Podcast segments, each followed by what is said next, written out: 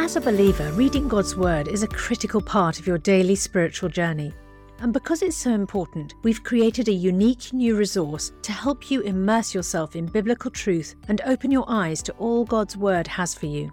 It's a free PDF download called The Word One to One that takes you on a guided journey through John chapter 1. With biblical text and short commentary, each page provides insights that will strengthen your faith in an easy to read guided format.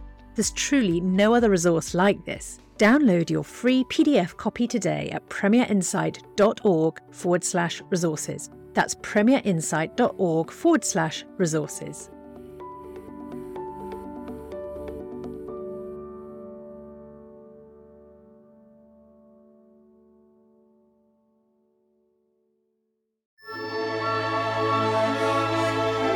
The C.S. Lewis Podcast with Alister McGrath. Hello and welcome back to the show. Justin Brierley sitting in once again for Ruth Jackson while she's on maternity leave. Looking forward to having Ruth back with us uh, in the summer. But we're continuing our journey on the podcast through seven of Lewis's significant apologetics and devotional Christian works with Alister McGrath, author of the defining biography C.S. Lewis A Life. Today, exploring The Great Divorce, published in 1945, an unusual story in many ways, told from the perspective of passengers on a sort of allegorical day trip from hell to heaven. Well, Alister will be explaining how the story, the characters drew out Lewis's view on the nature of heaven and hell. Thanks, by the way, to the listener who left this review for us. Uh, I've just started the podcast, already find it riveting. I hope they cover the space trilogy. Well, not in this season of the show, but maybe in another one. We'll see what we can do. Uh, do add your rating and review wherever you're listening on podcast. It helps others to discover the show. Also, just a reminder that there's a new place to look out for the podcast and all of what we're doing from Premier Unbelievable. It's our new website, premierunbelievable.com. Really excited about us bringing all of our resources under one roof, uh, and you can also register there to get hold of our newsletter for updates on the show, exclusive content, a free ebook as well. When you do that, comes your way. God's Not Dead: The Case for God from Science and Philosophy by William Lane Craig. Again, the uh, the website and the, the ways to register are linked from today's show, as well as ways to support the show as well if you'd like to do that. That's premierunbelievable.com. And just a quick reminder about our conference as well, coming up very soon now, only about a month away. Unbelievable.live is the place to go. Uh, we'd love you to join us at the British Library in London, either in person, where you'll get uh, everything laid on. We're catering for you, there'll be refreshments, there'll be even the opportunity to, to visit the British Library if you want to, but some wonderful sessions across the course of the day, helping you to speak with grace and truth into our confused and divided culture. If you're coming online, that's a wonderful way to do it as well. And we've made it at a time when friends in the US and Canada can especially join in as well. Uh, so it's uh, it's really easy to do that. There's a pay what you want option, and uh, you can check out all the guests and the topics uh, from our website unbelievable.live. So the links both to um, our new ministry website and the event website are available with today's show. For now, let's get into today's conversation. Welcome back to the show, and today we're talking about another of Lewis's uh, well-known works, The Great Divorce. Um, probably among his shorter books, I'd say, Alister. It probably wouldn't take you much more than a, a couple of hours, really, to read through at a, a decent pace. Um, uh, so, so tell us when, when this was written and, and how it came to be written. Well, it came to be written in actually 1944, and, and we know this book was read to the Inklings. So, if you like, um, it's one that Lewis developed, and then kind of where his his friends collaborated with it and tried to make it even better. And what's interesting is that um, you've mentioned it's short, and um, again, each chapter is about the same length. And like uh, the Screwtape Letters, this was originally published as a series of um, uh, weekly uh, or monthly articles in uh, The Guardian, which is a church journal, and then it published in book form in 1946. So it's a very interesting book. And actually, it, it, a lot of evidence suggests Lewis had been thinking about these ideas for a long time because um, his brother Warnie um, actually recalls Lewis talking about the idea of what he called an infernal excursion to paradise back in April 1933. So really, you know, the the basic framework for this really goes back a long time, and Lewis clearly had been tinkering with it for some time.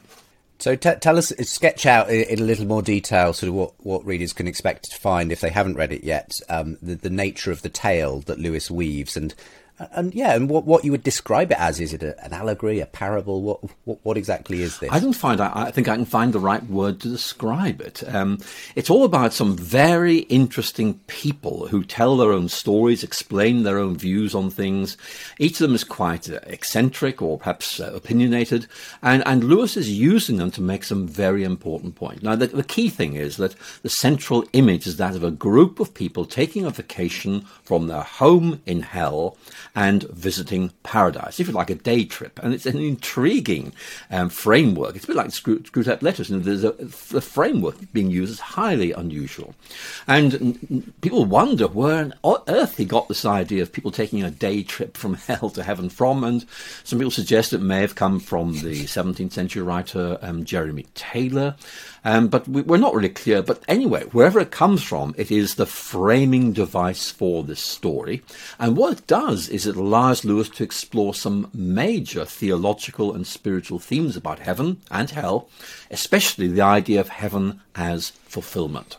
And, and, I mean, starting with the hell side, I mean, uh, it, it's it's not as though these people he depicts a sort of fire and brimstone version of hell. It's it's almost like a very very boring, flat, grey, almost suburban gloom that stretches on forever sort of version of hell. It's it, he, he's he's kind of he, he doesn't want to kind of give you your typical images in this book, does he, of, of heaven and hell? He's trying to do something rather different. He is doing something very different, and, and that's one of the reasons why, in fact, the book is so interesting. I mean, hell is portrayed as a very dull place. I mean, to be, to be quite crude. And so perhaps you can understand why they might like to make a day trip to see if there's something better on offer.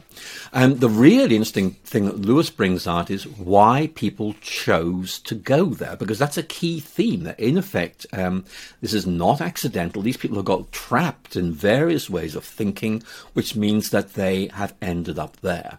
So it, it, it's intriguing because um, it, it does raise a question about whether Lewis, in effect, expects these day trips to heaven to make people think maybe we should change place. Maybe actually heaven is rather better than hell. But that's a, a really interesting question, which I'm sure we'll, we'll touch on later in this podcast. But certainly there's some very interesting ideas being explored here. And and then when they arrive, as it were, on the bus, they and they find this place, they they find themselves, and, and he does a super job, I think, of, of describing this, but in this place that is far more substantial than they are. They are ghosts in a place where, you know, he says, you know, if, if it had rained, the, the, the, the drops of water would have been like bullets going through them. The, the, the grass, you know, was painful to walk on because it was so real. So, so there's a sense in which he wants to paint this very sort of uh, distinction between the, the you know, uh, this very vague place of hell with, with no substance really to it, and this very real place of heaven. Why why this very you know sharp difference between these two two places? The point he's making, I think, is that uh, um, hell is a place of shadows of um, of a lack of reality, a lack of substance, whereas heaven is where things are real, the way they are meant to be. And what Lewis is clearly saying is that if you're in hell, then it, it is a, um, an impoverished existence. It, it, it is not the way things are meant to be. That's why you know, he'll give images of ghosts and things like that. It's all to try and get across the idea as a phantom-like existence. It's not real existence. Heaven is where we we exist as we are really meant to be. People of substance rather than kind of a shadows or um, um, you know phantoms or something like that. So it is quite an important theme for Lewis. And what, one of the points that Lewis is trying to make through his imagery of heaven is A, this place is really interesting, but B, it's, it, it has substance, it is real. And that contrasts with the shadowy existence that we find in hell.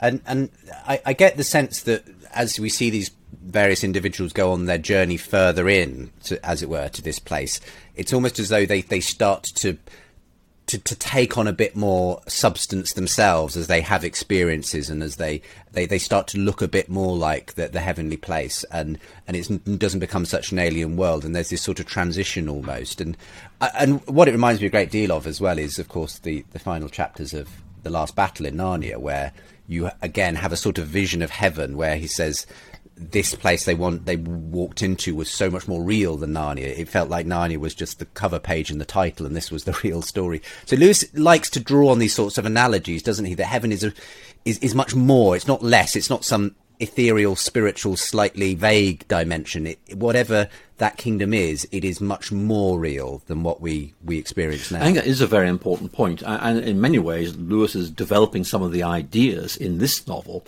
which he, he will bring into some of his later works. So, The Last Battle, I think, being a very good example to give. And again, it's, it's the idea that we tend to think of heaven as being insubstantial, in, it's ethereal compared with the world that we know here and now. And, and Lewis's detailed and vivid descriptions of heaven are, I think, deliberately intended to bring out the place this is real. This is a place in which we find our real identity and substance. It's not a kind of um, uh, purely spiritual place, it's real. And in going there, you really achieve fulfillment. And again, that theme of fulfillment is incredibly important to Lewis. That in effect, this is where we become what we are really meant to be, a process that's begun here but is completed in heaven. Now, uh, rather than be, uh, there, there's a sort of um, a quote right at the beginning page on my edition here from George MacDonald. Uh, and the quote is No, there is no escape. There is no heaven with a little of hell in it. No plan to retain this or that of the devil in our hearts or our pockets. Our, out Satan must go, every hair and feather. And and MacDonald, um, who perhaps you could sketch out briefly, uh, you know, a sense of who that who he is, um, features also as a character in in the book as well. So tell us about George MacDonald and, and how he features in in this. Well, George book. MacDonald was a, a, very prominent Victorian preacher who. Um, wasn't quite orthodox in his theology, let's put it like that, but he had this very strong sense of the importance of the imagination and writing books which in effect develop these um, these appeals to the imagination very often in fact for children. And lewis really saw macdonald as someone who helped him enormously. So um, macdonald appears almost as a guide or a kind of uh, companion in in the great divorce. It's a bit like uh, dante's um, divine comedy where the poet virgil accompanies the pilgrim. And and basically um, uh, what MacDonald is doing is kind of way casting light on what is going on here. If you like, he, he's setting out a framework to try and make sense of what is happening. So Lewis brings him in because he, he actually likes him enormously, but I think more importantly because he feels that MacDonald in many ways has put his finger on uh, some very important points. The key point, I, I think, is um, well, MacDonald says um, the choice of every lost soul could be expressed in the words better to reign in hell than serve in heaven. And it's all about um, uh, the individualization of hell. Hell is a place where you, in effect, become a self centered person with no sense of engagement with anyone else. You're entirely self centered. And that's a big theme for MacDonald, and actually, you can see it very clearly in Lewis's reflections on the contrast mm. between heaven and hell. And, and that's you know brought out and I, I, can't remember is it in the great divorce where there is that quote that he uses and maybe could be attributed originally to MacDonald about the gates of hell are locked from the inside. This this idea that hell isn't something that, as it were, God sentences people to as a punishment for things they have done. Rather, there's it's the natural what happens to people when they, as you say, become self-centered as as they become their own god, if you like. That is. You know, talk, talk a bit about that because I, I think that's sort of where he gets to in, in parts of this book, isn't it? It, it is very much so. I think one of the big themes in um, the Great Divorce is basically um, your decisions matter. That in effect you are making decisions, and these reflect who you are. And this, in effect, um, determines where you end up very crudely. I mean, uh, those who are in hell are because they want to be. That's the kind of people they are. Hell is exactly the right place for um, someone who is absolutely self centered, self referential, and trapped in their own way of thinking. And Lewis does not see hell as a place of punishment. I mean, it's just a, a very drab and dull place full of strange people who seem to be completely preoccupied themselves. So, if you like, um, this is their choice, and God gives them what they want. And of course, that's a theme you do find in MacDonald. So what we need to do, I think, is say that our traditional visions of heaven and hell don't map easily onto Lewis's narrative. So my own view is perhaps it's easier to say let's let's just step into Lewis's narrative, his argument, and and see how he wants us to understand these things and see what we can take away from them. I mean, it, it, may be known to some that, that MacDonald himself was essentially a universalist in, in terms of his view of, of the ultimate, if you like, salvation of all, and um, that everyone would ultimately, you know, be um, say yes to God in that sense. Given he features so prominently, do you, some have suggested well that must have been Lewis's ultimate sort of conclusion as well. I, but I don't know. What do you think? Can can you draw that that stricter conclusion about what Lewis thought about you know that that view? I, I think um, this argument can go both ways. I mean, one possibility is MacDonald is actually a foil. In other words, he's presenting a way of thinking which Lewis does not necessarily want to identify with, but wants to be present in the discussion. But then when I read Mere Christianity, there's a passage um, which, uh, if I remember right, it says, uh, every time you make a choice, you are turning the central part of you either into a heavenly creature or into a hellish creature. And that is that suggests, you know, in effect, you are deciding who you are. And again, that, that emphasis on the decisions you make and those decisions expressing the kind of person you are or are becoming is there throughout Lewis. So I, my feeling is that there, there, there's a certain degree of um, symmetry between what MacDonald is saying and what Lewis is saying, even if Lewis tends to make MacDonald the, the, the, the mouthpiece for that particular viewpoint another sort of frequently debated issue is is purgatory, um, and and again, I know that some have suggested, well, perhaps Lewis is advocating, you know, just in the fact that there is this sort of journey from uh, hell to heaven, and these, these experiences people have in that, that that he's arguing for some that there is some kind of form of purgatory, some kind of ability for people to you know, post mortem uh, be sort of made ready for heaven in some sense, which which is perhaps the way you know a Catholic might might view that. Uh, what what do you make of that, Alister?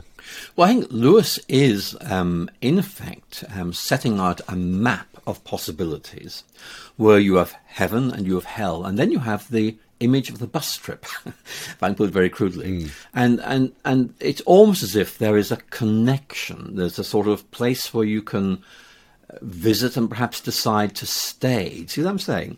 And Lewis does not really articulate a, a theology of purgatory. I mean, I, I mean, his, his, writings suggest he might be sympathetic to that, but he doesn't actually make it explicit here. But what he is saying, at least implicitly, is there will be those who are in hell, who go to heaven and say, "Oh, this is much better. I really belong here." Uh, to make that choice and make that transition. Now, again, this is controversial. People have written about this extensively. I think Lewis is exploring ideas here. But one of the ideas he is exploring is whether, in effect, um, hell is a permanent place of residence, or in effect, it has the option of transfer because you realize that actually you have changed your mind.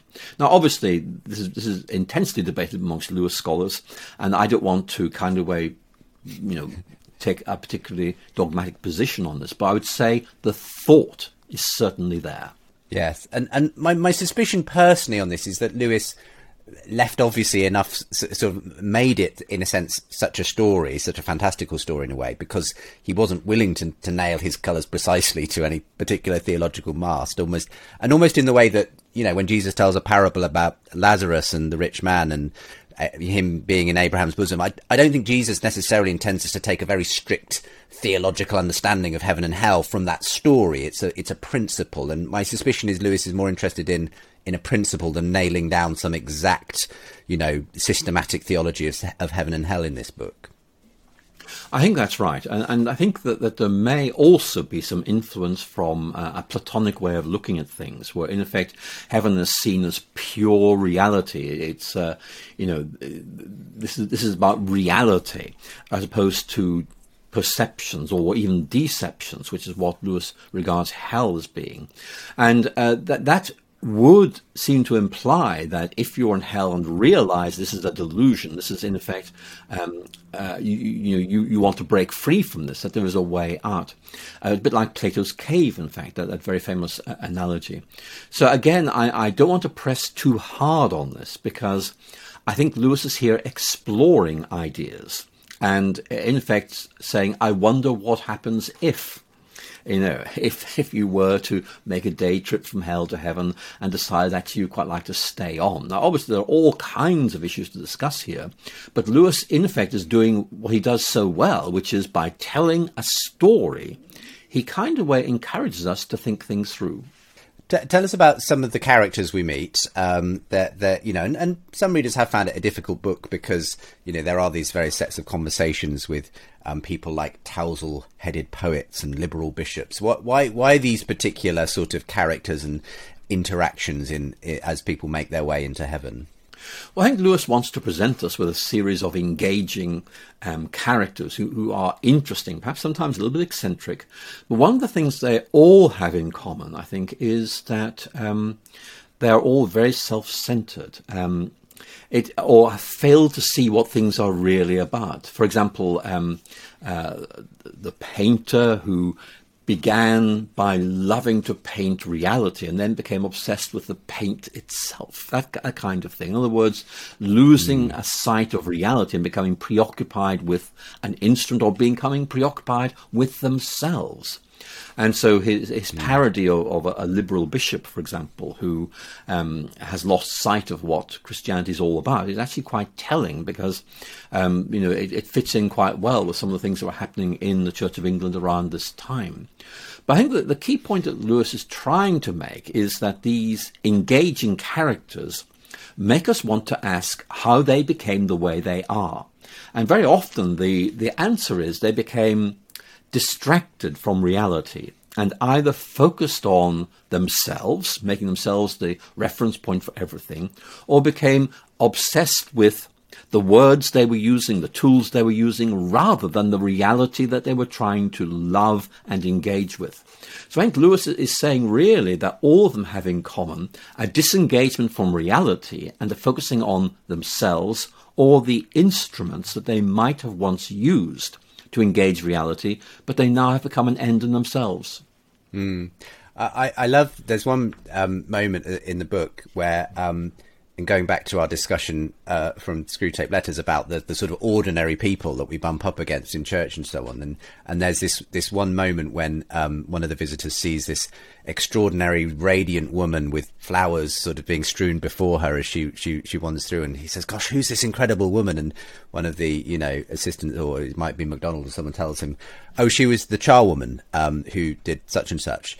And, and it's this sense that in heaven, you know, the first shall be last, the last shall be first. This sense that, that what God values and what, and the way, you know, is not going to be what a great theologian we were or, or how brilliantly we made money or you know how many cars we owned and, and uh, the esteem we had our political career I like that, that that Lewis is really keen to kind of stress that that there's a different sort of value system going on in this sort of heavenly realm.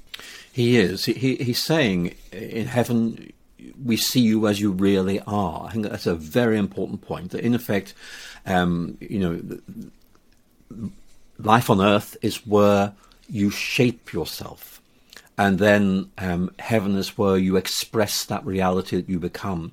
Now, there are a whole series of issues here. What about God's grace? I think that's a very important point, and things mm. like that.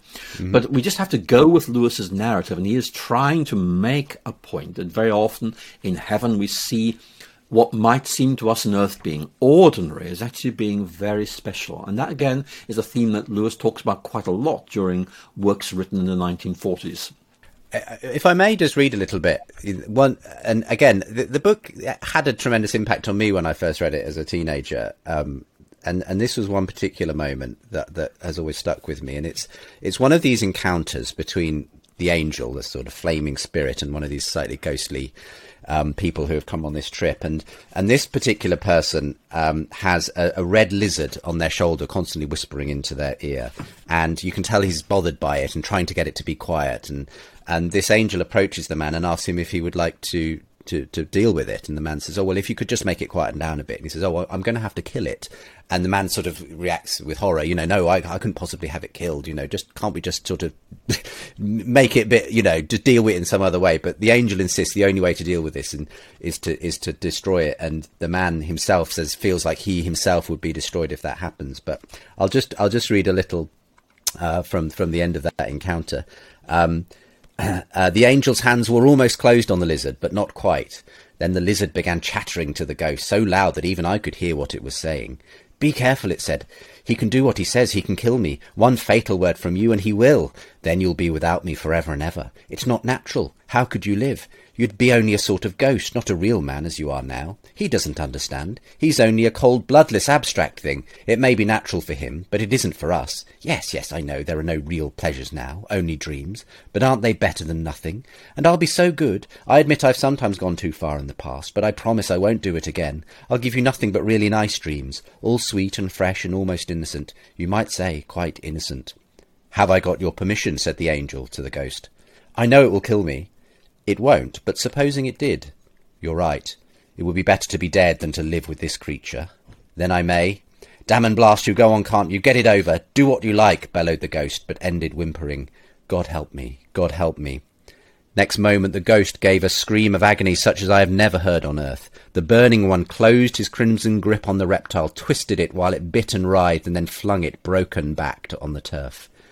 Ah, that's done for me, gasped the ghost, reeling backwards and then you get this this story, um, an, another sort of passage in which the, the, the, ghost is transformed into a fully substantial person, and in fact, the the lizard out of the ashes of this lizard comes this wonderful white stallion, and um, it's it's a very I've always found that a very powerful sort of passage. I suppose about the the way in which um, sin can persuade us that we sort of need it, that that it becomes almost part of our personality sometimes, and that that there are aspects of us that we sort of um, we we we really have trouble, you know, actually getting rid of because it, it, persuades us that we can't live without this, that, or or something else, and and then the, the the solution obviously that Lewis gives is no, you have to you have to surrender it, you have to kill it, um, and it's it's too radical for many people, you know, and I think that sometimes Christianity, you know, and the demands it makes upon people, um, sometimes that's that is too much. You know, people say I, the reason people often put off Christianity, they may have rational reasons, but sometimes I think there's emotional reasons because they feel the cost would be too great.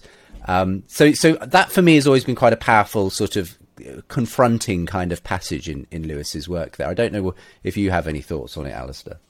Well, it, it's a very powerful passage, and the, the image of the, the, lizard. I mean, there are parallels here with, incidentally, um, Eustace becoming a, a mm. dragon in the Voyage of the Dawn Treader.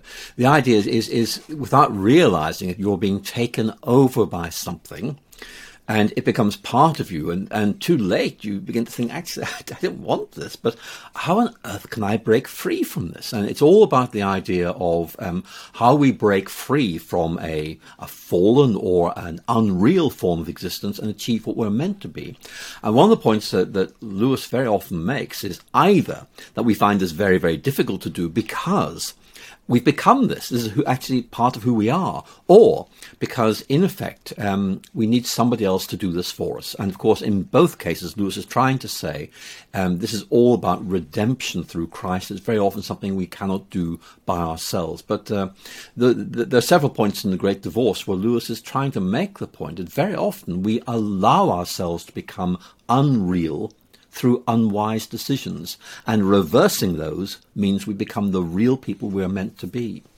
Yes, and thank you for the the you know the connection with Edmund um, Eustace, sorry, in in the Dawn Treader, because you're absolutely right. There's that scene which very closely mimics it. Now I think about it of of Aslan sort of having to literally tear off the dragon skin from mm. from Eustace and then sort of casts him into a pool which I suppose is a sort of you know analogy for baptism or something. Um, and and it's a painful process, but he has to surrender to it. He has to give Aslan permission to do it, as it were. Um, and so yeah, it's it's it's it's it's excellent. Um, thank you very much. Uh, so much more we could have gone talked about the Great Divorce, and I say, one of his shorter works, but obviously a lot lot to talk about here. Um, uh, what do you think readers can take away then if they're perhaps picking this up for the first time if they've never read it? What what what might we be asking people to look out for and take away from in this book? Well, I think what Lewis is trying to do is to get us to appreciate the the way in which heaven is about the fulfillment of our desires so that we become what we really are meant to be. I think that's a very, very tangible, very, very confident assertion. Actually, I think it's something that, that is really helpful to um, to keep coming back to. I think uh, you know one of the things I, I would also take away is the way in which Lewis uses very interesting characters to make sometimes quite important spiritual or theological points. And again, it's all about how you communicate these ideas to a readership. What Lewis here, I think, is drawing on medieval dream literature to try and uh, make some important points about the nature of heaven. But I think the thing that I take away from this is um, that, um, if I put it like this, um, heaven is is real even more real than this life we live now. And of course, one of the points Lewis makes time and time again, particularly in, in The Last Battle, is what we now think is real in this world will be seen as a, a, a, shadow when we enter into the reality of heaven. And that's a very important point. Mm, yes. To, to, I feel like he always took a leaf from the book of Hebrews on that front, you know, that the the way that the former things were a shadow of what Christ makes real, you know, in in his death and resurrection and so on. But um, that that's great. Thank you, Alister, for um, this dive into the Great Divorce. I hope it's persuaded one or two listeners to pick it up and read it or reread it. Um, what are we going to be looking at next time? Well, we're going to look at Lewis's Surprised by Joy, um, which appeared in 1955. And I mean, it's often referred to as Lewis's spiritual autobiography. And I have to say, I think it's one of his best books. I'm really looking forward to our conversation about it. So am I. Well, we shall see you then. For now, thank you very much for being with us on this edition of the podcast, Alister. Thank you.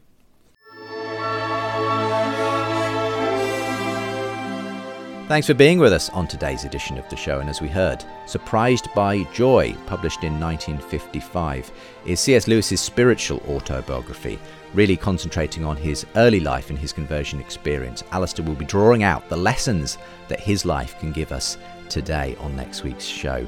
I uh, would love you to go and visit our new ministry show page as well, uh, premierunbelievable.com. It's more than just a show page, it's a full singing and dancing website actually. Uh, you can support us from there, and we do value anything you can uh, do to help us bring you this range of shows and resources from Premier Unbelievable. Uh, you can register for our newsletter. Uh, you can keep up with the show. You can get a free ebook that way too. Um, all the links with today's show notes, and don't forget, of course, Alister at this year's conference, as well as some wonderful other speakers and lots of panel discussions, lots of opportunity to ask your questions. Unbelievable.live for that. For now, thanks for being with us and see you next time.